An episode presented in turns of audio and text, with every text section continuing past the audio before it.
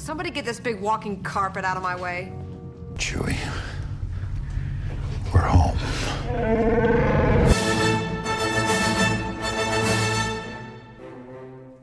What's up, everybody? Welcome back to Walking Carpet, the Geekiverse's all Star Wars talk show.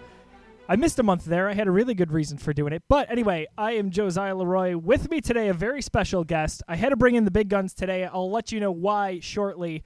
Robbie Palmer from the Nerdynomicon, host of the Nerdynomicon, and various shows on the Nerdynomicon YouTube channel. How's it going, Robbie? Uh, hey, hey, hey. Um, doing great, man. How about yourself? I am doing very well. So, to our listeners, we took a month off there. There was a, uh, a bit of a scheduling snafu. First of all, I owe Robbie an episode because I tried to get him in here for last month. Didn't end up working out, and that's my bad. but, like I said, I had a good excuse. My wife and I had a baby girl, uh, so took a month off there. But nevertheless, we are back in the swing of things. As I mentioned to Robbie pre show, I've got my coffee here in my nice little Geekiverse mug. So I am going to be ready to go and talk some Star Wars. But And man, I have got my scotch in my Game of Thrones Targaryen house uh, pint glass right now. It's not a full pint of scotch. I swear to God, it is not a full pint of scotch. we will It's find out shortly but, uh, as the episode goes fire on. and blood, baby. Fire and blood. That's good. It's usually one of the two here for us. So I went with the know, the, the coffee here. You went with the the alcohol, and that's okay because usually that's where I'm at. But uh, you know, You know, you can combine them too, right? I thought about it. Uh, didn't get I mean, there I- for today. I don't recommend putting the scotch in the coffee, but there's plenty of things you can mix in there. Things that you wouldn't even assume. You know, I accidentally put some Crown Royal in coffee one time. I thought I grabbed the Baileys. I thought I made nut oh, turns out I made a yum yum. It was wonderful. There, there's definitely a difference there. oh, Shantae. it worked, but it was still tasty. still tasty, and at, at that point, that's all that matters.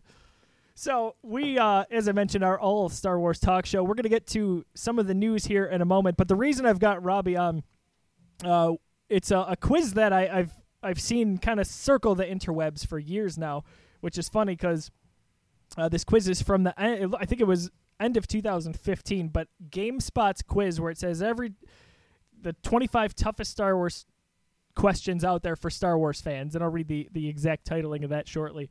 But I was like, all right, let's see. You know, I'm rolling up my sleeves here. Well, I'll be the judge of that. And then who's who's my go-to? Who's my go-to? Definitely, you know, we've got a lot of really good Star Wars geeks here in the Geekiverse, no doubt about it. Very knowledgeable, but. Uh, I thought it was perfect storm to bring Robbie in and see if we couldn't tackle this journey together. So, uh, I'll do my best, man. The force is strong with this one, so I'll see what I can do. force is indeed strong. Uh, this will this will be a nice pairing here. So we'll get to the news here briefly. Uh, this week, a report came out uh, that Kathleen Kennedy of Lucasfilm is getting a three-year contract extension. There had been rumors swirling about, and you always take rumors with a grain of salt that maybe things were shuffling, maybe she was going to be stepping down, uh, which never quite felt like it, it was going to come to fruition. No. uh, We've got four movies since Disney took over, since she was the, the head of Lucasfilm after George Lucas sold the company uh, in 2012.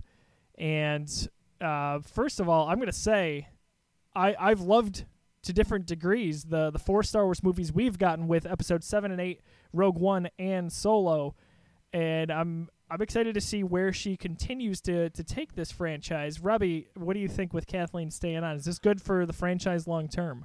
Or even oh, short term? absolutely, absolutely, it is. Look, I've you you were on an episode of the Nerdynomicon where we talked about toxic fandom, and that toxic fandom did extend to Kathleen Kennedy. And I'm sorry, but Star Wars is in great hands with her as essentially the commanding steward over this franchise right now. And for people that say that she's, you know, just a hack, you know, look at what she's done. What has she done? Well, you know what? Hashtag feminism. This woman has been putting in work for over three decades. She was executive producer for the Indiana Jones films back when Harrison Ford was actually, you know, doing it instead of Shia LaBeouf showing up and ruining them. She was exec producer in Jurassic Park. She was a producer in E.T. This woman has been working in the field creating classics for you know basically longer than I've been alive, longer than you've been alive. In my personal opinion, I don't have I can say this much I don't think I have as much love for all four movies that have come out. 3 of them I absolutely loved. One I liked very much. Um, but I'm sure we're going to get to that in just a couple of minutes. I think that this franchise is in fantastic hands. I I don't see the hate with Kathleen Kennedy. I think that she's been making some very bold decisions in bringing people like JJ and Rian Johnson in. Um, I, w- I still would love to see the original cut of Solo. I doubt we will, but I think it's a great move. I think that she's really been taking care of this franchise. And if you look at what needed to be done, especially after the prequels came out and all the blowback that's been happening for the last 10, 15 years after them, her taking over as head of the studio in Lucasfilms and bringing in someone like JJ, look, they had a Herculean, nigh impossible task to mix, to create a new film and a new trilogy that mixed people's love of the original as well as the people that grew up with the prequel trilogies and actually kind of liked them, who are wrong, as Hello. well as bringing in brand new fans, people that have never seen Star Wars before. The Force Awakens, yes, it does have apparent proximities to A New Hope, and lots of people have pointed at that. But I think those people are missing the subtext there. Only emerging on this side of the prequels does A New Hope even carry with it that name. This these movies should not exist, and yet somehow they do. And yes, a lot of that can be attributed to the directors and writers, but Kathleen Kennedy being in charge of Lucasfilms, I think, does not get enough credit where credit is in fact due. Yeah, and having these spin-off movies these solo movies you know solo rogue one she does not get the credit that is due to her. So When- i think it's a fantastic move when Disney took over, I was a little bit worried at first because I, I kind of looked at Star Wars as the the holy grail when it came to films. Like it was one that oh they same here. they didn't here. beat into the ground with with sequels and spin-offs and it was like all right we we've got you know at the time the six movies. Let's let's leave it at that. We were getting the clone wars animated uh, series and i was like all right we you know i don't want too much because it's quality over quantity. And Right, right. i think we've seen a little bit of both here with respect to the movies and we got star wars rebels in that time. We're going to get a new series here shortly. And Mm-hmm. See, uh, one thing that you, can't be you over- even took it a little you only took it halfway there in my personal opinion too. I mean you've got the original tri- uh, trilogy movies which you even referred to as the holy grail and i totally agree. But for uh, an, an entirely new generation coming up which uh, i believe you are a part of that generation you also had a second round of holy trilogy movies. There are people that love those prequel movies like they are the damn bible and I mean, granted, I I still have a hard time rectifying the Jar Jar and the midichlorians of it all. Sure. But you've had two sets of Holy Trilogy films, and yes, there's been a lot of blowback over The Last Jedi. But mark my words, come back and listen to this episode of The Walking Carpet. In 15 years, you will have another generation where this is their holy trilogy. Where instead of following uh, Luke Skywalker or Anakin Skywalker and watching Anakin's fall to becoming Darth Vader, you will be following Kylo and Rey. Yeah. This will eventually become a new set of holy trilogies. i couldn't agree Mark more my words on that. yeah, I, I'm with you. And and all you know, critics aside, the the first three films under Kathleen with with Force Awakens, Rogue One, Mm-hmm. and Last Jedi all grossed a billion dollars. So I mean, Over in many cases. you know, they they bought Star Wars for four billion dollars, and if you're looking at a strictly gross perspective there, plus what they would have made in revenue from merchandise and from Rebels, they were way past making their investment back. And uh, you know, Solo underperformed a little bit, and there's maybe a few different factors for that, but regardless, you can't argue with what those numbers produced, and uh, No, the almighty dollar does not lie, my friends. it does not. So that is on our side as Star Wars fans, and I I, I always loved, you know, when Force Awakens hit it, and especially uh, when Last Jedi hit it. that- There's a part of me that's like almost bragging as a- as a Star Wars fan and be like, oh, you know. This, is great. It's not only good critically, guys, but look how many people are buying tickets to this. So I, I think Kathleen's done a good job. I think she will continue to do a good job. I know they're regrouping a little bit after Solo, and that's fine. You know, take your time. We don't need to spin out one of these every every few months like we, we might see with a Marvel or a DC film. Let's take our time. Let's get it right. Let's nail episode nine, and let's see where it goes from there with those two trilogies that are already in the works. So, uh, good news all around. I think. Glad to hear that she's got that extension. Uh, we mentioned Solo. So Solo, a Star Wars story, came out on Blu-ray this past week, and I picked up the. I, I like the steel books for for Star Wars, so I went to Best Oh, Buy. sure. You know, picked that up. I've kind of got the the collection going at this point here. Um, Robbie, did you end up picking it up? Have you seen it since theaters? I haven't had the chance yet. Um, I'm sure at the end we'll get to the reasons why, but no, I have not had the chance to pick it up yet. I will probably end up buying it within the next week. I probably will not watch it until sometime in November. Gotcha. Well, I uh, it's funny. I I was lucky enough. I ended up getting it out or picked it up when it came out last week, and it uh it it actually has grown on me more more and more every time I see it. Now there there's a handful of really nice extras. There's a really good roundtable with Ron Howard and the the primary cast of characters there and he he moderates it he asks some really good questions like who was the first person you called after you got the role for solo and it was clear that Ron Howard really enjoyed stepping into this even though he kind of came in midway through one one Mhm. little tidbit which is funny is his first day on set when they came back from the, the hiatus after firing Lord and Miller was that uh, he didn't know but they're like oh by the way George Lucas is going to be on set today so not only Holy cow, yeah, man! he's stepping in to, to take over this movie, and uh, none of the cast knew it either, I guess, because Alden was like, "Oh my gosh," Alden Ehrenreich, who played Solo, uh, but George Lucas came in and he, you know, he gave him a few tips, and he, he said he loved it. So I thought that was really really interesting. Uh, there there was one deleted scene in particular that uh, I genuinely laughed at, and it, it may not have made sense in the movie, but it's right after uh, Han and Chewie escape with uh, Beckett and the crew, and they're on that that snow planet. Uh, in this scene, it's a Han and Chewie throwing snowballs at each other behind Beckett as they're walking. I would along. never not watch that. Okay, you've just sold me on that. I would never not be watching that scene. I legitimately watched it a few times through, and I never do that, and I, I just kept watching it, and it is so funny. It's it's clear that Han and Chewie are relatively young from where we've seen them in the right. past, and they they just look like a bunch of kids who who just found uh, a new friendship. So that was fun. I it was it. charming, we'll say. Did you happen to hear, you mentioned George Lucas being on set? Did you happen to hear that rumor that was going around uh, right around the time that all the controversy was surrounding The Last Jedi?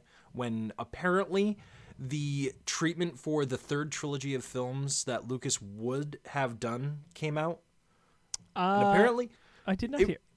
it, it was going to be uh, all midichlorians. It was going to be a microcosm of Star Wars. It's like, you know that thing you hate? We're going to make a trilogy about it. It's going to be all midichlorians all the time. I did hear that rumor. I, I take that back. I yeah, It's like, yeah. oh God, why? Why would you do that? That's brutal. I mean, I'm I'm much happier with the way Rian Johnson took to explaining the Force with Luke in, in that monologue on uh, yes. in the middle of the film. So Yes. that would have been tough. Uh, the last bit of news wanted to get to for the week here: Star Wars Resistance comes out this Sunday. So the new animated series, the spiritual successor here to Star Wars Rebels, uh, that comes out this Sunday, uh, October seventh at ten o'clock Eastern time on Disney Channel. Uh, Robbie, what do you think of the the brief footage we've seen so far, and do you like the art style that we're seeing here?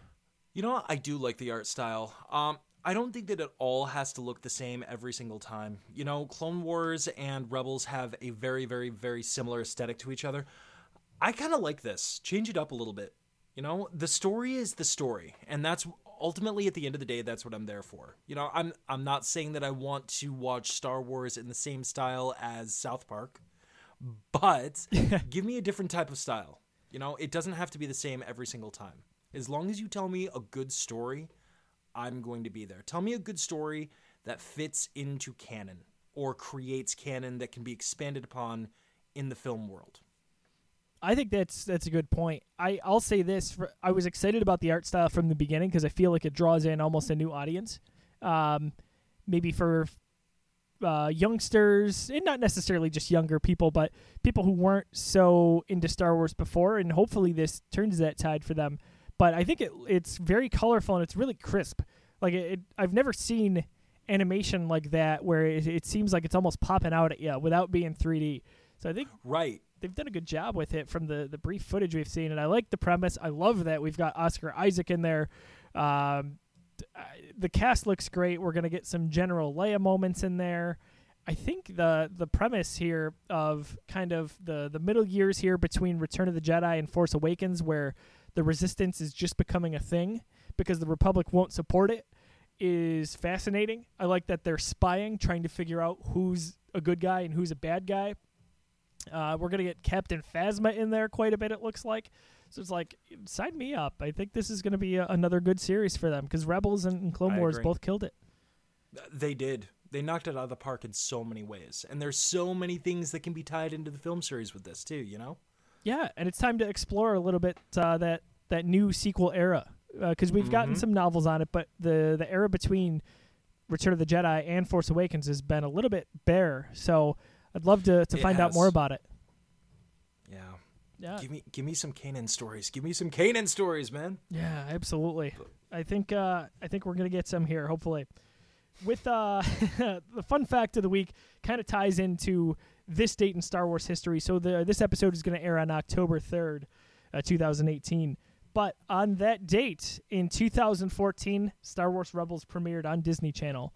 So we're at that point we're two years after Lucasfilm had been acquired by Disney. We had just seen the abrupt end of the Clone Wars.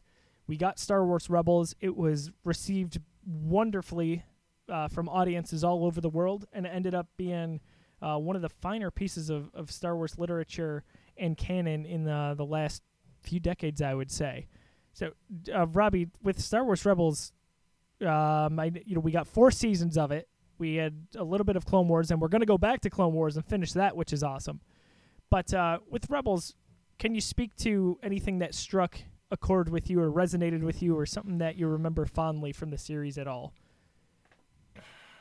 I um You're, I, I go ahead. one thing I you know I kind of put you on the spot there, so I can kind of go first. But one thing I felt like they did really well was craft their own story. They like they took it off in a different direction while bringing in those recognizable names, but without beating it to death. So you'd have a, a, a an appearance by Princess Leia, or right. you know, in, in season towards the end of two and three, you had Darth Vader and Darth Maul a little bit more prominent. I thought those were really nice, and they kind of wrapped up um, Darth Maul and uh, Obi Wan's story, which was really cool. So I, I think they that balance kind of seemed to be a, a theme that I liked throughout the the series. That is a very, very good point as far as the balance bringing in these characters, kind of giving definitive wrap ups to some of these arcs, or maybe not definitive, but satisfying wrap ups or possible wrap ups. Um, I would say that the thing that I think that they did the best, and this is going to sound cheesy, but it, I'm not even going to talk about story. I'm going to talk about how they brought in a new generation without even having the movies out yet. There were people that are looking up at, you know, Ezra and they're looking at um, Kanan. They're, we're seeing a whole different type of Mandalorian battle armor. And, you know, now we're seeing female Mandalorians in, at Comic Cons. Yeah. And I think that that's absolutely incredible. So I would say that the thing that really struck me the most about Rebels, a lot more than Clone Wars, although I love me some Clone Wars, the thing that struck me about Rebels was the accessibility. It was bringing in a new generation, as well as, you know, maybe the older siblings and older family, parents that grew up with the prequels or, God forbid, the original ones, and seeing these new stories and, you know, having having generations come together. Now, now everybody's going out and buying a lightsaber. You know, you're seeing parents playing with their kids. They're playing the new guard, the parents are playing the old guard. So to me, it feels like legacy is the best word that I could use to describe that. As far as storylines, I love how they're exploring the gray Jedi side of the Force a little bit more Yeah, in the cartoons than they they they tap dance around it. And as a matter of fact in my opinion the last jedi really revels in it without truly stating it. They tap dance around and play with the idea of gray jedi in the in the new trilogy. They revel in that stuff in star wars rebels oh, big time. you know what i mean Absolutely, they do. so, I mean, that is something that I very, very much love because I personally think that here in 2018, to be able to tell a story that resonates and really captures you and captures your soul like the original ones did when we were little, I think that it's time to get a little bit more just dirt on those pristine cream colored robes. And I think that maybe sometimes the bad guys are a little bit more morally ambiguous than their dark visage shiny helmets may lead you to believe and i think that that go i think that that translates to compelling storytelling i think that that translates to characters that you can relate to and ways to explore the human condition without having to beat you over the head with it. Subtlety, if you will. So that is something that I think that Star Wars Rebels is accomplishing quite well. And I may love The Last Jedi, but I think that Star Wars Rebels probably does it a little bit better because they have a longer time to tell their stories. As far as that moral ambiguity and the difference between black and white, it revels in the gray. I think that's a really good point. And the other thing is, for what it's worth, they had a bit of a blank canvas with these characters that people Oh, didn't absolutely. have a, pre- a preconceived notion of, where we wanted Absolutely. this Luke Skywalker to, you know, maybe be Ben Kenobi in, instead of this Mm-hmm. broken, depressed, you know, crazed guy who who wants no- nothing to do with the rest of the galaxy. broken, depressed, crazed guy. He was Logan from Logan. totally was. He he wasn't a broken, depressed guy. He was a man who was at the end of his rope. He was a warrior who has seen the last of his days, and it's time for him to become Shane from Shane and go out in a blaze of glory, doing what is right and protect the young pup. You know, it's it's a lone wolf and cub story. Yeah, I, uh, I, So. you can talk to last, talk to me all day about the Last Jedi. You know my my feelings on that. I, I love it. So, You're still down to collaborate when I do the sinful analysis of it, right? oh my gosh, please, yes, and All give a right, give a, a quick plug for that because that is a wonderful series. Oh, oh, thank you very much. Um, I'm, I'm sure I'm going to be touching on that in the quick wrap up at the end, but I do a series on my YouTube channel called Sinful Analysis. Basically, it's spelled cinephile because I am indeed a cinephile, but the whole idea is to take a look a little bit deeper at movies or TV series that I either love or think are quite significant in some way. Uh, so far, I've already tackled The Land Before Time.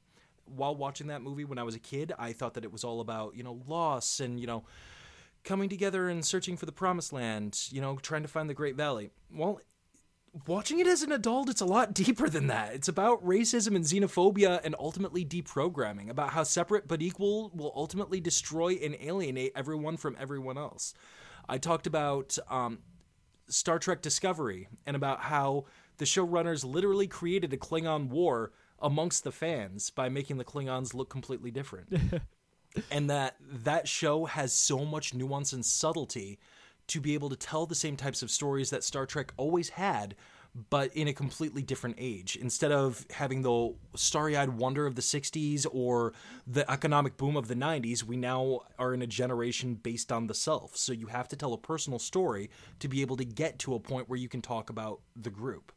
Um, I also did a piece on Mallrats, and I've got two coming up in October. One of them is going to be Hereditary, and one of them is a surprise that's dropping on Halloween. Oh, Hereditary is going to be big with our group. Uh, we've got some uh, some some real Halloween fools in our, our Geekiverse crew. That And, movie uh, is a masterpiece, man. Josiah. I- That movie is a masterpiece. some people uh, within our group have also, you know, we're not there yet. We've got a few months to go, but we usually will start pitching our ideas for our end of year voting. We we have annual awards that we hand out, and that they're already talking that for movie of the year, which is saying a lot to me in a in a year where we've we've got Avengers: Infinity War. From- as true as that is, I, I and I loved me some Infinity War. Please don't get me wrong on that. Sure, sure. How, however, Hereditary takes the cake in my opinion. I think- that movie is an absolute masterpiece, and if Toni Collette does not get at least nominated for the Oscars, the game is rigged. Period. yeah, it's uh, it's gonna get some attention. Hopefully, it gets some attention because it's well deserved. Hopefully, is right. Yeah.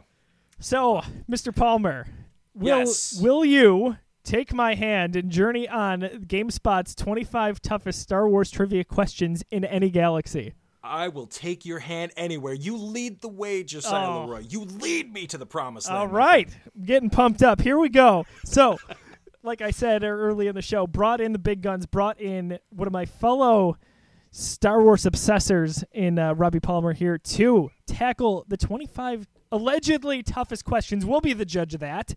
We'll see what's going on here. So, Yeah, come on, GameStop. Do or do not. There is no try. we'll find out. So I think that we need, without seeing these questions, uh, 20 out of 25. I, I think that should be the minimum target because I don't know how obscure these will get. I'd agree. Okay. Yep. Good. So we'll we'll start off here. I again I do not see the answers. This is kind of like a slide click through, but I'm gonna keep uh, a tally here as we go. So question one: Oh, here we go. What were Luke's aunt and uncle's job on Tatooine? Do you want me to go ahead? You you take that one. They're moisture farmers. Moisture farmers done. Duh. Oh my gosh, GameSpot. This is ridiculous. Okay. So we're we're one for one here. Let's see. Question two. Okay. Oh, I've got I've got an answer to this one. So in uh, in how many languages is C three PO fluent? Six You million is probably the answer they're gonna say because this came out before Force Awakens. But Right. uh, after Force Awakens, and only a true nerd would would have read the visual dictionary. Hey, that's me. Uh, it's it's now seven. I own it. It's now uh, seven million. But let's see what uh, what game. Okay, so GameSpot says it's six million. So either way, okay. either way, we got it. So we'll, we'll check that off. All right, let's see So here. We're at two. Oh, we got this. What is uh, the Wookiee's home world, and how do you pronounce it? That's a weird way to word. Kashyyyk. Kashyyyk. Boom. Come on, GameStop. What are you doing? Uh, okay, hang on here. Page is loading, so we're we're off to a good start. We're we're, we're three for three. Uh, I have a feeling it, it will get tougher here. I hope it gets I- tougher. I'm hoping, man. I I'm gonna be honest with you. I'm waiting for the first time that I'm gonna be sitting there going, um, uh, I know, I know. um, I'm a big fan of Kevin Smith, as you well know, and Yes. uh, Edumacation has turned into a completely different type of show. It's a it's a uh, science podcast that he does with Andrew Andrew McElfresh. It's turned into a pub quiz. So they have about ten different categories, and one of them is always Star Wars related. The first two times that I listened to their pub quiz, I got four out of five, and the other one of those I was just like, "Oh, damn it! It was that guy! It was that guy! I I knew it was one or the other." Then they started getting really damn hard. I'm sitting there like, um, uh, how would you know that? Well, it was an obscure piece of dialogue in a deleted scene on the Blu-ray. Right. What? That's what I'm saying. I'm worried about some of these at the end if that happens. if if it indeed does get harder. Hey, we'll figure it out. I have faith in us. So I do too. I No- do too. th- th- a controversial question here. Uh, num- number four. Who actually Okay. shot first? Han. I say Han. Han shot first. It is Han. Okay. Okay. Thank you. So I was gonna say I, I didn't Games know. that wasn't even a question. GameStop is backing us up. They just want to make that a written rule, okay? That is the 11th commandment. Write it down on the tablet. Seriously. shot first. Oh my gosh. So their explanation, they say in the 1997 special edition, the scene was edited so it appeared that Greedo shot first. Yes, thank you for that. All right. Number five. All right. Oh, we've got a, a picture of old school George Lucas here. So Okay. it says, okay, so you know a little bit about Star Wars. Let's go deeper. That's what she said. Which character is partially named after George Lucas's son? I, I think I know this one. Do you? It's on, it's literally on the tip of my tongue. I'm gonna say Dexter Jettster because isn't his son named Jet? Uh, his son is named Jet, yeah. I think it's Dexter. There you go. So Dexter Jettster, everybody, if if you don't know, episode two, he's the. I, I don't even know. Is he the owner? He would be. It's Dexter's Diner, isn't it? I would have just said proprietor, but Yeah, there you go. Okay. Yeah, it is Dexter Jettster. Okay. Goes, oh, Obi Wan. All right. There Yep. we go. I'm done with that. All right, so we are five for five here, making our way through. all right. Hit me. Let's see, number six. Okay, this could be our first question mark, unless you just happen to know it. Uh, in which movie does the camera pan back up after the crawl? That's a great question. So this is I got again. This was 2015. Force Awakens had not yet come out at this point, so they're just referring to the first six movies. So, in which movie does the camera pan back up after the crawl? Give me just one second. Sure. Um, Some hands down and slightly to the right in New Hope. Down there. It's Attack of the Clones. I was thinking that too, because doesn't it go up It's Attack of the Clones. It goes up after the crawl in Attack of the Clones. and it shows the Padme's silver cruiser there. Right. Right? It's Attack of the Clones. Right. Final answer. Let's see. Dun dun dun! Attack of the Clones. Good job. You, you got there faster than I did. And boom goes the dynamite, baby. Yes. It took me a second there because I'm like, wait a minute, doesn't it go up in Return of the Jedi? No, it doesn't. It does not go up in Return of the Jedi.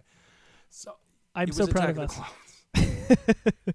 This is great. Oh, okay. This I like this. This is getting tough. So, uh, question seven: How many dewbacks were in the original 1977 theatrical cut of the first Star Wars movie? Hmm. The original 1977 cut? Mm-hmm. Were there any? Just There one, maybe? Zero. I'm thinking back. It's been a while. I, f- I feel like it's, I feel like that's zero.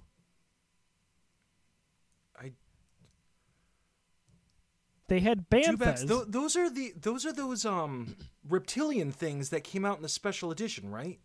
yes, in the In uh, 1970 or 1997. the stormtroopers or the sand troopers are looking for like the the crashed escape pod, and I know Right. one is is riding one. I'm I'm gonna think I'm gonna say zero, unless you've got I a better. I do not remember seeing a Dewback period in the original cuts, and those are the ones I grew up on.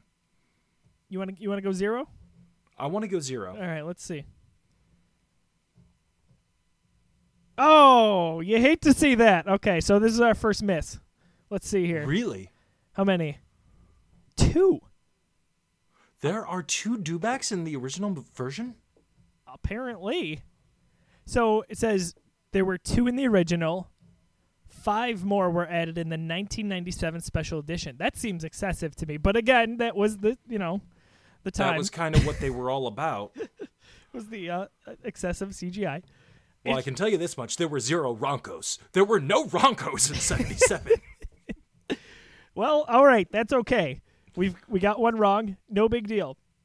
We're gonna move on to uh, to question eight. I did not remember seeing a single Dewback. I don't either, and I only remember one from the special edition, so I need to clearly go watch that as soon as I'm done. It's just another excuse.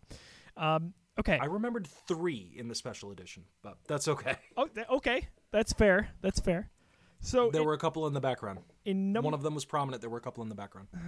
that's why. Okay. I always remember the one that was very prominent, and that's probably what's kind of sticking Right, the one that's kind of walking around, that's kind of taking up all the focus. Yeah. Yep. If you look in the background, there's uh, a couple of stormtroopers sitting on them, just chilling in the back. Gotcha. Well, we'll get them next time. That's okay. Number We got this. eight. Oh, we got this. Uh, which species stole the plans to the Death Star? Wouldn't it be Bothans? But that was the second Death Star. So again, this is pre Rogue One. Um, then it would be the Bothans. I think it's got to be. They don't talk about the the original one. Let's see. Bothans. All right. There it is. Booyah. So we are seven of eight. How you feeling so far? I'm feeling pretty decent about that. I'm. I almost want to challenge my memory on those dewbacks, but I I trust GameSpot. I'm trusting their list. I'm just saying I remember zero. We'll see here. We'll see. I'm gonna have to. Yeah, I'm, But I'm so trusting far, I'm it. feeling good about this. Yeah, yeah. Uh, okay. What was the original name of the first Star Wars movie when it went into production? Ew. Um, Luke Starkiller and the Journal of the Whills. I'm I'm gonna defer to you on that one. I knew Star Killer was in there, but I that's that's Um, all I got. Luke Starkiller was it in the Journal of the Whills? It was the something of the Whills Okay. because it was originally going to be about the Whills. Um, please don't kill me if I got it technically wrong, but it, I believe it was Luke Starkiller and the Jour- Journal of the Whills, or Let's see. yeah.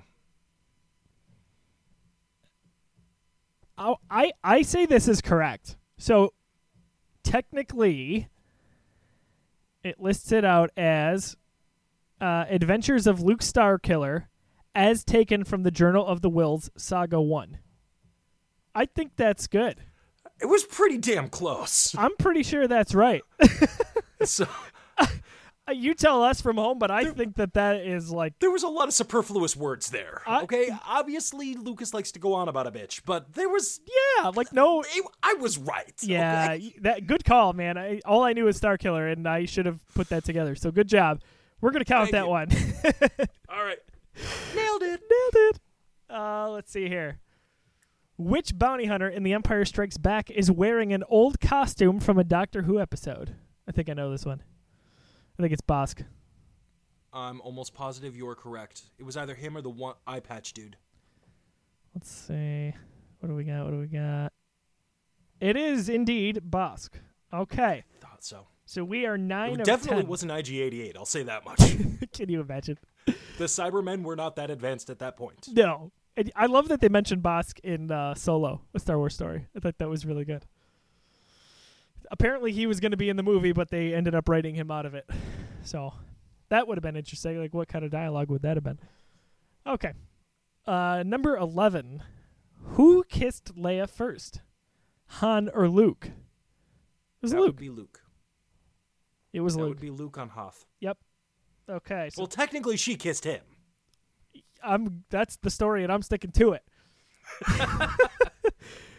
uh, okay, number twelve. What does AT-AT stand for? Do you say AT-AT or AT-AT? You say AT-AT. I I generally say at at. I do say ATSTs, but I say at ats. Um, I go back and forth. do you want to do this one or do you want me to? Because I I messed this up on education, but I do have this one. You you take it because I'm I'm afraid of messing this one up. All terrain. All terrain Yep. armored transport. Booyah! All right, we are rolling along here. Uh, this is going to be a tough one. There's no getting around it unless you just again you could surprise me and just spout it out. Uh, what odds does C-3PO give Han for successfully navigating the asteroid field? Oh damn! you had to. Oh man, they went at me. They went at me. They threw that gauntlet down. That's re- that's a really hard one. Kudos. Um, to one. I know exactly how he says it. 500, 5 million. Was it in the millions? I thought it was like six hundred ninety-seven thousand two hundred eighty-six to one. It was a weird. Let's go with your first guess there. Let's see. yeah. So I you were off. I was way off. Uh 3720 to 1. I can hear it now, but I thought it was a much bigger number Oh than that. I thought it was too. I thought it was at least in the tens of thousands, if not the hundred thousands. He goes 3720 to 1. Got it. All right. All right. That's okay. We are 11 of 13. Okay. So we're we're we're about where we need to be approximately halfway through here. Oh, we got this one. Who is Lando Calrissian's co-pilot in episode 6 Return of the Jedi? Oh crap! What was his name? Don't you mean uh Nien Nunb? Oh, That's the one. Yes. Yes, got that one. As soon as I did the voice, you knew it. immediately. That I don't know what it is, but that that laugh will get Jeff Pavlok of the Geekiverse to laugh every single time. So if you ever run into him randomly and just are like, "Oh, hey, Jeff," he will start laughing at you, even if he doesn't know you. I'll keep that in mind for the next time I see him. Next next. Comic Con. yes.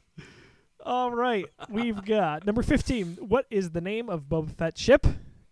Slave one. Slave One. Easy peasy. I love me some Boba Fett. What can I say?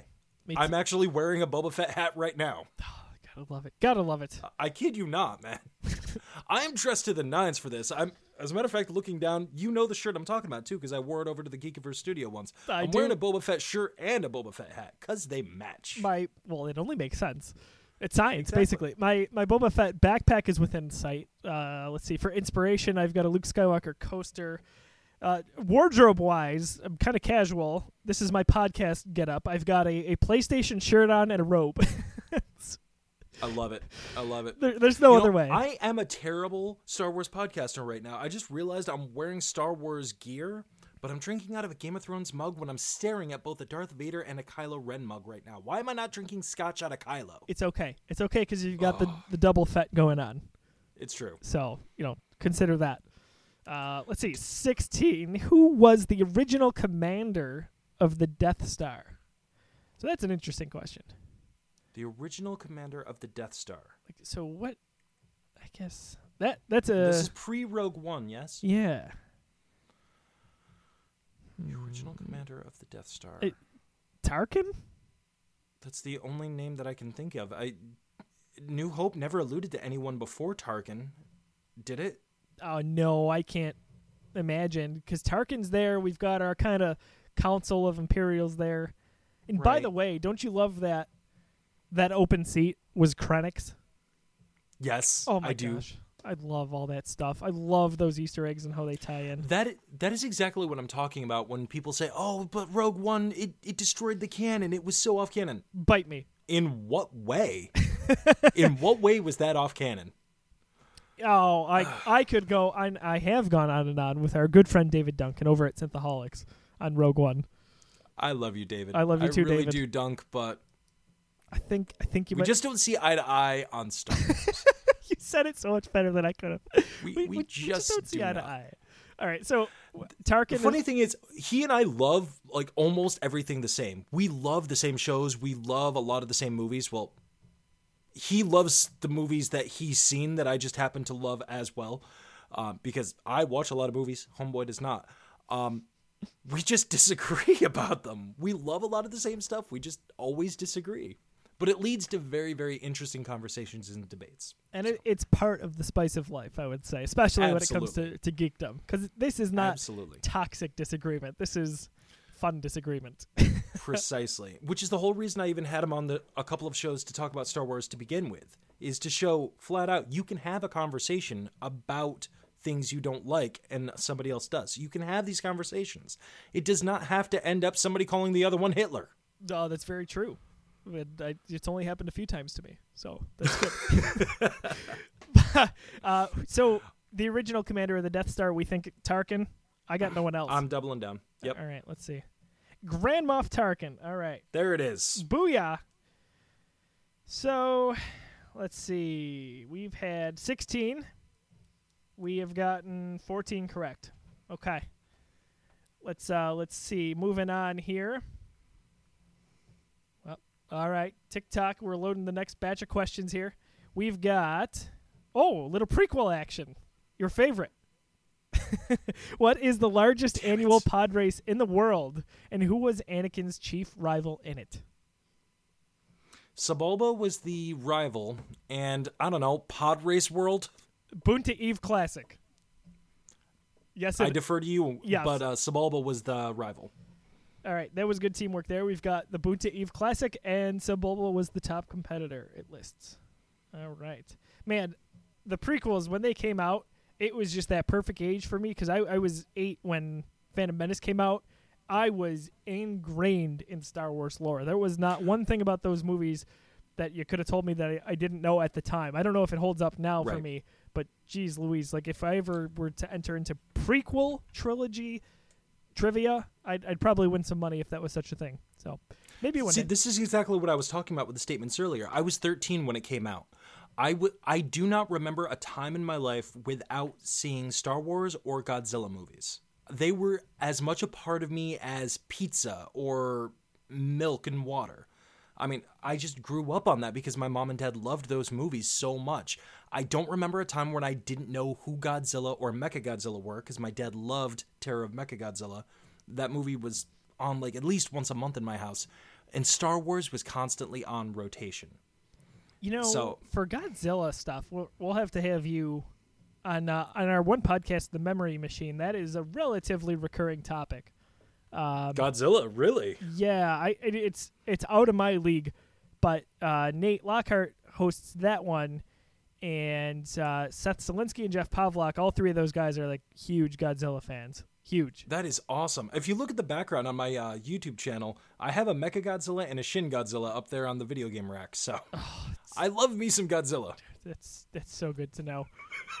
Give another outlet for these guys. That's that's great. There you go. there you go. The- I- Call Robbie. I'm sure he has something to say about it. just call Robbie? Palmer. Just call him right now. Just call him.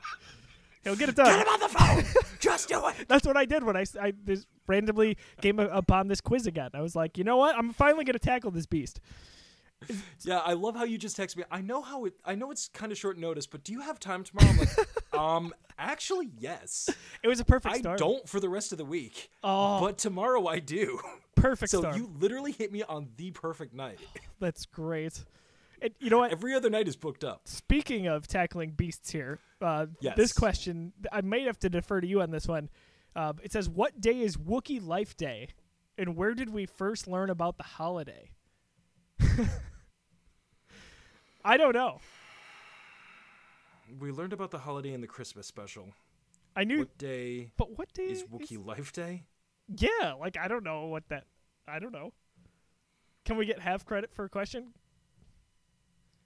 Um, Maybe. What day is Wookiee Life Day? Uh, uh, Christmas? that's the only thing that I can think of. I'm trying to remember because I remember. A, I'm not proud of how many times I've watched the Christmas special. I'm really not, but I've seen it over 15 times. Ready for this? I've never seen the it. celebrations were held around the Tree of Life on Kashyyyk, but I don't remember what day it was. I'm gonna say Christmas. I, I, it's got to be the only explanation. Oh come on! Okay, November seventeenth. What? That's oddly specific. That is so weird. Can you imagine? November seventeenth. Touche. oh man. It's it's so frustrating that I got that part wrong, but I'm talking about the Tree of Life on Kashyyyk. I know. So it says it was in the widely panned 1978 Star Wars Holiday Special, which aired Duh. only once on television and was not directed by George Lucas. All right. it aired only once, but let me tell you, videotapes being dubbed, that was a thing. and for decades at Comic Cons, you could get your hands on one. And then eBay came along, and now everybody's got their hands on one. Oh, it's so true. So okay, And YouTube. You can find it on YouTube with commentary. that's amazing. I need to just watch it one of these times. That yeah. I don't, No, you don't. You really don't. Am I am you I better off as a Star Wars it. fan for never having seen it? No, it just makes you a better person. okay. Okay? Well, that, I that's what I want. So I guess I'll I'll keep that. Okay. If you fall into a depressive funk and you feel like dying a little inside, go ahead and watch it. Gosh. Okay. It is that bad. If I ever get I'm to that point, I'm not proud of the amount of times I've seen it. if I, if you ever see me writing an article like a list based article on that, just just stop me. Just stop me. Uh, See, there's two options when I was in when I was in college. You could either smoke up and watch uh, and watch uh, listen to Dark Side of the Moon and watch um, The Wizard of Oz, or you could do the same thing and watch the Star Wars Holiday Special. Okay, there was two schools of thought. There was not a middle ground. oh my gosh. Yeah, I uh, if like you know that's that's low. we'll see. We'll see. It's pretty bad that it's on that list. yeah, yeah. Oh man. Well, time will right, tell on that next one. question. Darth Vader's chess piece has some writing on it. What language is it in, and what does it translate to? I don't know this one. I don't know this one.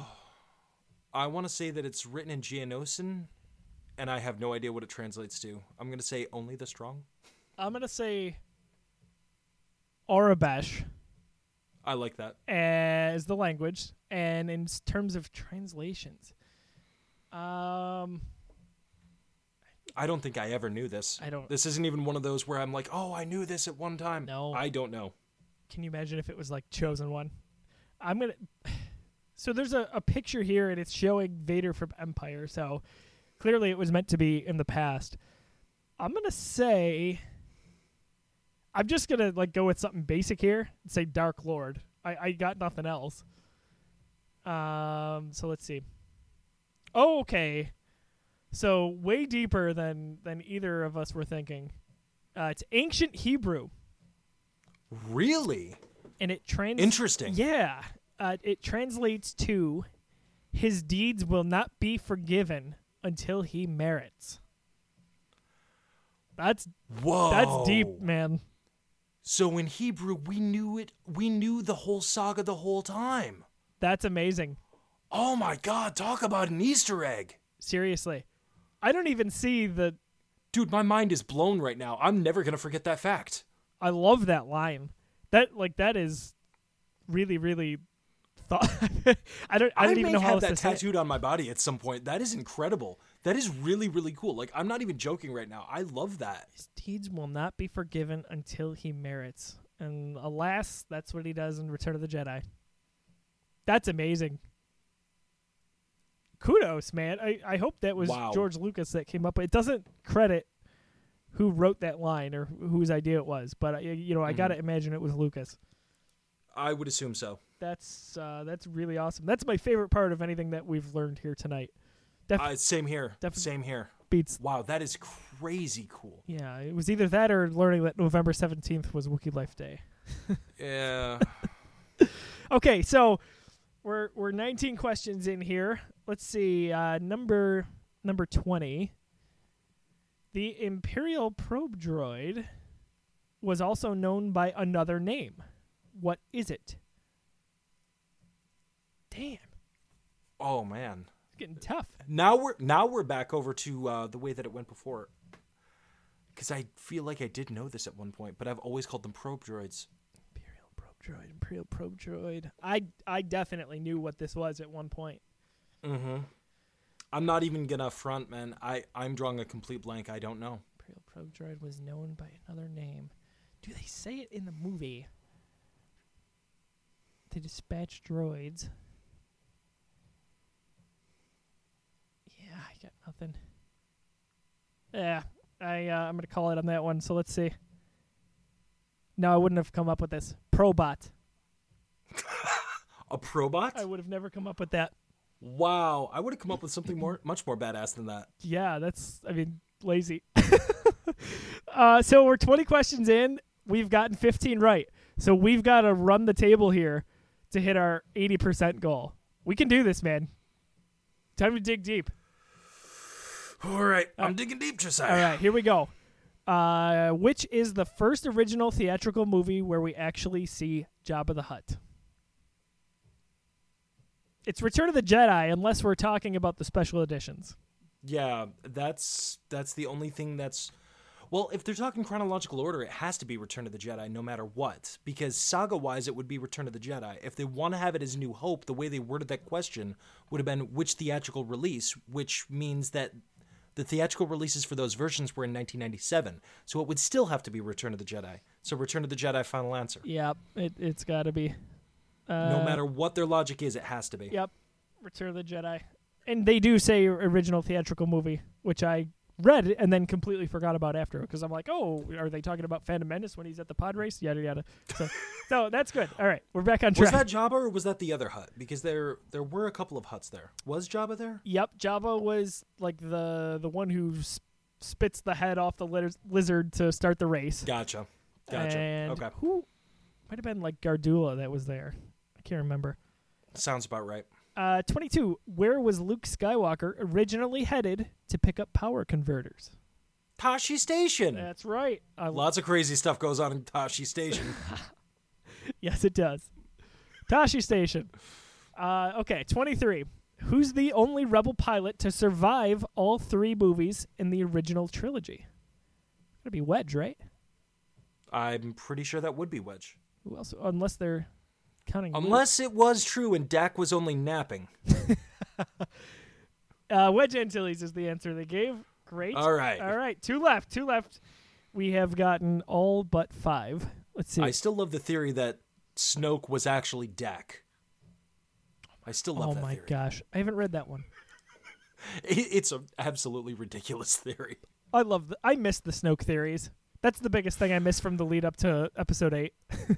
They're still abound, man. There's definitely still abound. Oh, I love it. Uh, Snoke fulfilled his purpose. yes, he did. 24. The new. Okay, so again, this came out in 2015. The new Star Wars movie is coming out in December. In what month were all six original Star Wars films released? May. I'm almost positive you were correct about that. It was either May or June. Uh, it was May. And the last question, think this is a trick question. What species is Yoda? Yoda. We don't know.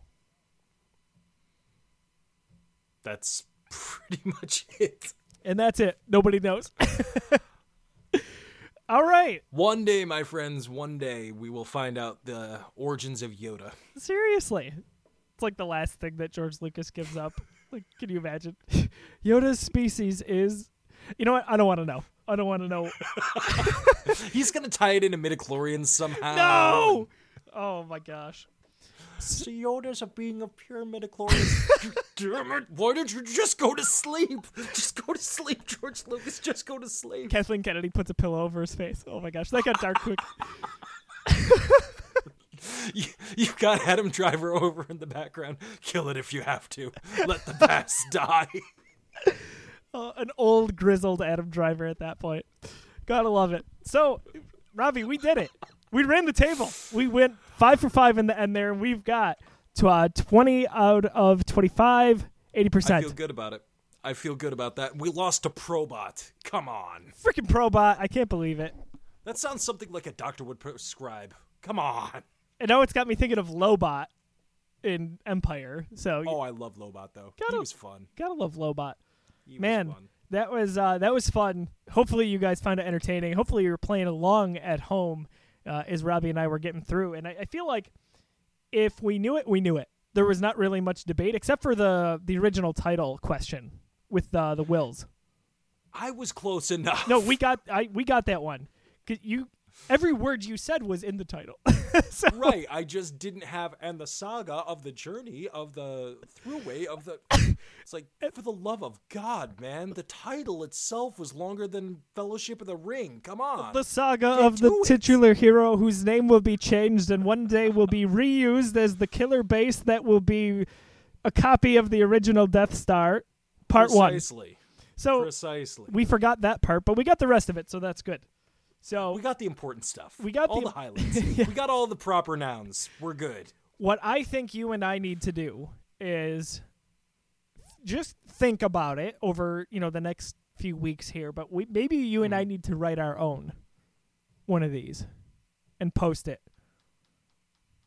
I think that that is a great idea. I've got I've got one for you that seems to stump even the hardcore of hardcore Star Trek fans. And I was waiting for this question honestly Okay. because I've yet to see it on one. All right? Yeah, Tie fighters. Yep. I might have already asked you this one to be honest with you. Tie fighters. What does tie stand for? Oh, come on. I used to know this. Um, hang on, hang on.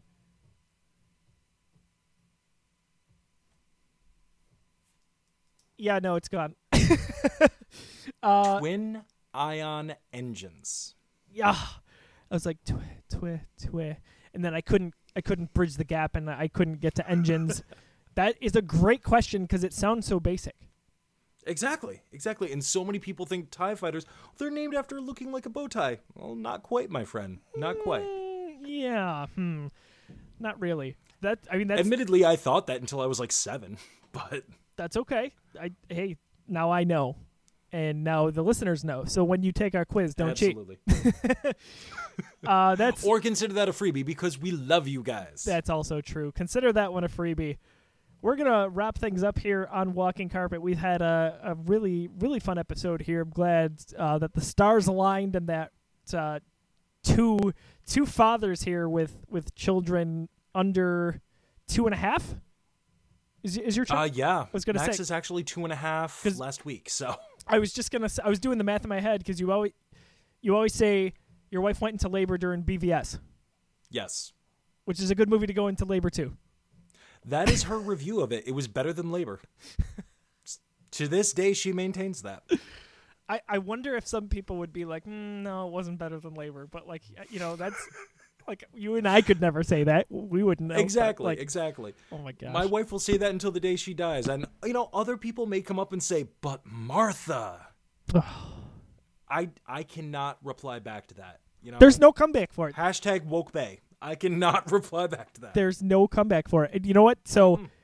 our our daughter would have so the first I always think this is funny. The first movie she technically would have been alive for, obviously not present, was The Last Jedi. Which is, you know, great for Really? me because we, you know, would have been just pregnant at that time when when that came out. So I uh, that's that's always going to be my first story. Oh, our first movie, Last Jedi. Yep, that was it. So if people do the math, they'll figure out that that was wrong. But you know, they don't have to know. So wrapping up our episode here, we're going to uh, talk a little bit about what we've got going on between the Geekiverse, the Nerdynomicon, and everything in between. Robbie, what's going on? Plug a few projects, a few episodes. We talked about it earlier. Where can people Sure find you on social media? And Sure thing. even more importantly, where can they support you? All right. Well, you can always find the podcast, Nerdynomicon Podcast. It's a show that I've been doing with uh, my co-host Adrian Steve for a little over two years now. Uh, you can find that wh- literally wherever you listen to podcasts. If you're listening on Apple Podcasts, guess what? We're there.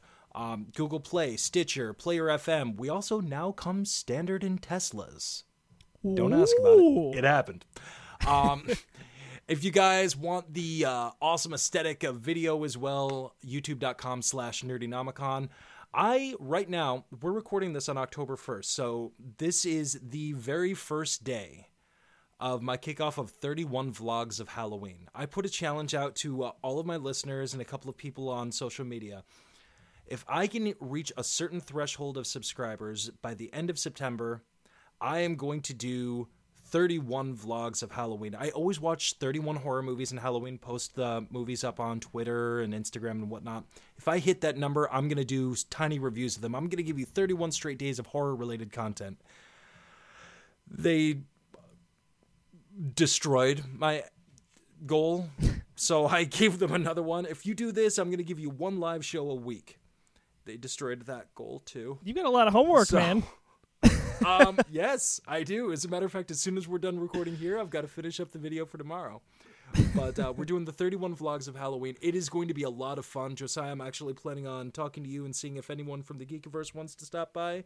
Because um, I've got a lot of collaborations in the works, man. Um, HL the Great, youtube.com slash HL the Great. She's a beauty vlogger. She's going to be stopping by. Uh, Chris Chavez from Hardly Awesome Podcast and History Creeps. He's going to be stopping by. Uh, at least Duncan, maybe even Aaron from the Synthaholics. They're coming by. I've got a couple of travel vloggers. They're stopping by. There's going to be a lot of people stopping by the channel to talk scary content throughout this month.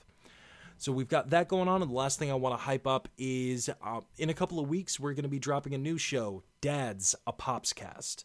It's going to be myself and a couple of other content creators from across the country sitting down talking about what it's like to be a dad. I love the premise. Love the Uh, premise. that's that's the thing. When when Brooke and I had Max, I as he was a not a great sleeper for the first six months, I scoured the internet trying to find anything that was, you know, a support podcast or a humor podcast, you know, anything for a father, because you know I wanted to know what it was like for other dads out there. Um, I found parenting podcasts, sure, but the majority of what I learned there is first off, it's always in some way, shape, or form my fault both as a father and as Robbie. and two, that product that I was looking for does not exist. I'm living proof that there is a market for it, but the product does not exist. So we're giving the product to the internet, and I can guarantee you people are going to want to hear what we've got to say because it is um, raw and unfiltered. We we're all content creators. Some of us are voice actors, some of us podcasters and YouTubers. Uh, Michael Orzechowski, he goes by MJ Orz. He's a horror writer. He's worked on the No Sleep podcast, uh, a couple of other uh, bigger productions. And we sit down every two weeks and basically just talk about our projects, talk about our kids, give advice, uh, swap horror stories, you know, both literally and figuratively. so it's a lot of fun. We have a lot of fun doing the show, and hopefully everybody's going to enjoy listening.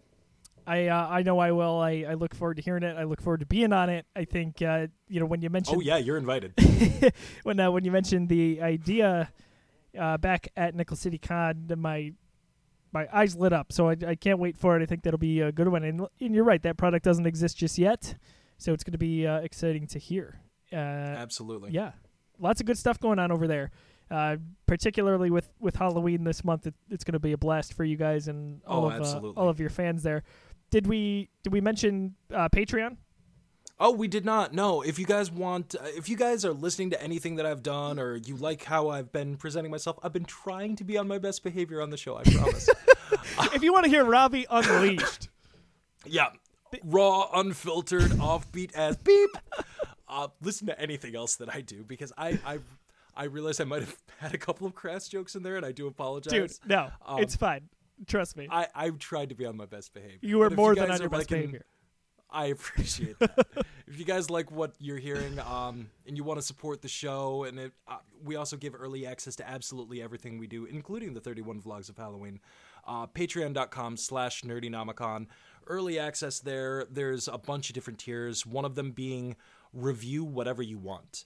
So uh, one guy has donated in person enough for two of them. So he's literally at the point where I will review whatever it is he asked me to review pop culture wise. I was just really hoping it was not going to be a porn. Luckily, it was not. I was going there. I Uh, was like, you know, I was worried at first. I was worried. Uh, it is not. One of them is a um, comic series, but he decided to throw me a, cur- a curveball. It's the second story arc of the comic series, so I literally have no idea what's going on. and the other one, he decided to cash in for a roundtable, which I'm going to be tapping you or a, a member of the Geekiverse to sit down with to discuss the new Predator reboot. oh, awesome. He wanted to hear a roundtable about Predator, so I'll give it to him. That's fine. That's absolutely fine. We love all of our patrons, all of our subscribers. Uh, they're the ones that keep the lights on at the Nerdynomicon studio for all of the Artful Gremlins, frankly. So, I mean, if that's what he's asking for, I will find a way to make that happen. That is not an issue whatsoever. and I'll, I'll say, you know, from our standpoint, the any any Patreon support really goes a long way. We light up when we see a new uh, subscriber slash patron. It, it means a lot for us. So, uh, if you're so inclined, and you, It's like Christmas, isn't it? it, it really is. Uh, if you can spare something, you want to support uh, an artist there from uh, the Nerdynomicon, go to patreon.com slash nerdynom. Is it the Nerdynomicon or Nerdynomicon? Just Nerdynomicon. We dropped the the because p- too many people got confused. So it's just Nerdynomicon. E- All one word. easy enough, and we'll we'll post a link to that in our, our article if you are looking at this on our website, uh, so you can easily find that. So, Geekiverse has a lot going on in October. We've got a Halloween movie face-off going on throughout the month. We had a panel of five geeks, uh, including two of our editors, Elizabeth and Amanda, and they uh, they basically pit a whole bunch of movies against each other in a March Madness style bracket, and uh, they handled all the the basically the voting and decisions there. I know there's some hurt feelings, so I can't wait to see what these results really are like because there's definitely a little bit of a bitterness uh, from what it sounds like came out of those discussions. So uh, all in good fun, of course. Check that out at thegeekiverse.com uh, throughout the month as well.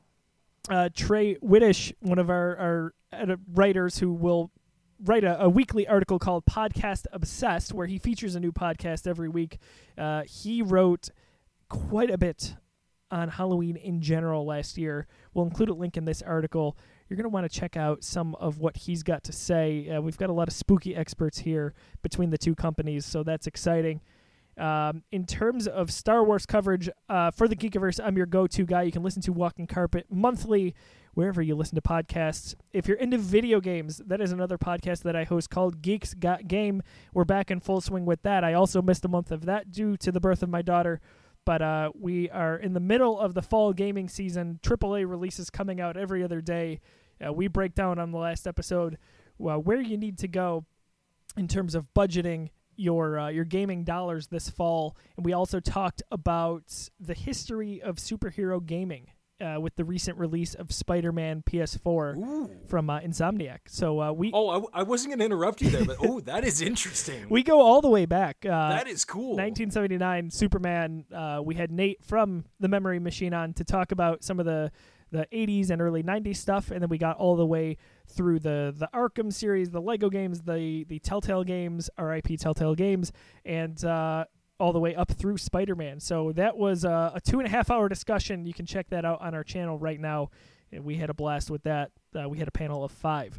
So for the Geekiverse, you can check out our Patreon uh, if you are so inclined. As we always say, and we joke around, it does keep the lights on here at the Geekiverse. Go to patreon.com slash the Geekiverse. You can subscribe as little as $1 a month. goes a long way for us. There are different tiers and different re- rewards for you there. Uh, we do want to mention also, uh, we are happy to sponsor Fanteestic Shirts.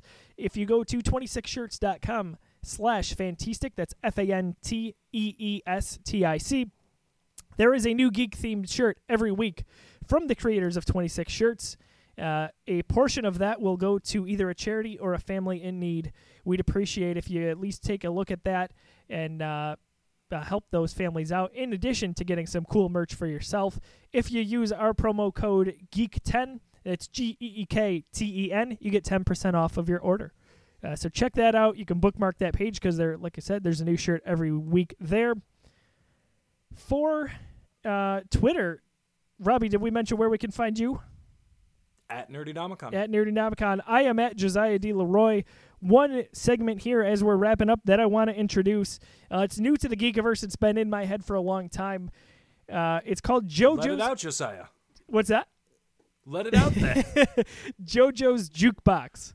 So, uh, every episode of Walking Carpet and Geek Got Game, we're going to have a, a, new song submitted by the geek community. Uh, basically, if you're a band, if you're a musician, you're an artist, and you own the copyright to that song, send it our way. We want to promote you. We want to play your song out as we close up. Uh, so first up, and we got a, a whole ton of, of submissions, so we thank you for those. I'm sorting through those. Don't worry if uh, if you don't hear it today. We're going to get to it shortly. I can promise you that. Uh, but first up is a band called the Mixtape. Uh, so these boys are near and dear to my heart. I played with bands in this band, in different bands uh, throughout the Buffalo music scene for a, the better part of a decade. But uh, Trevor Worth sent in their new single. They just had their comeback show this past weekend. Uh, the song is called Waking Up. You can find it on Apple Music and Spotify. You can also go to youtube.com. Just search the mixtape Buffalo, and you can see the music video to that. It's a wonderful song, and uh, it strikes a chord with me. So I'm proud to present that song playing out here. Robbie, thank you so much for coming on the show, man. This was a blast. Oh, it, it is my pleasure. Absolutely. So Many more me. times here in the future. For Robbie Palmer, I'm Josiah LeRoy. This is the mixtape. We'll catch you soon. You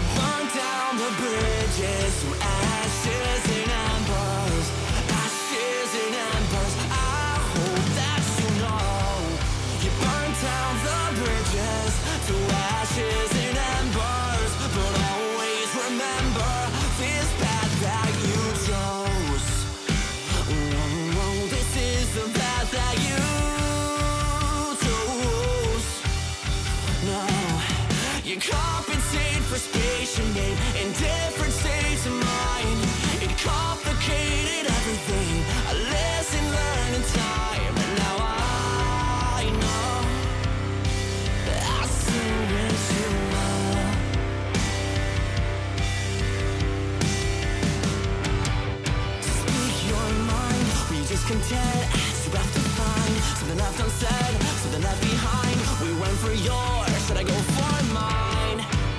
If this is where you need to be, well, I guess you'll see.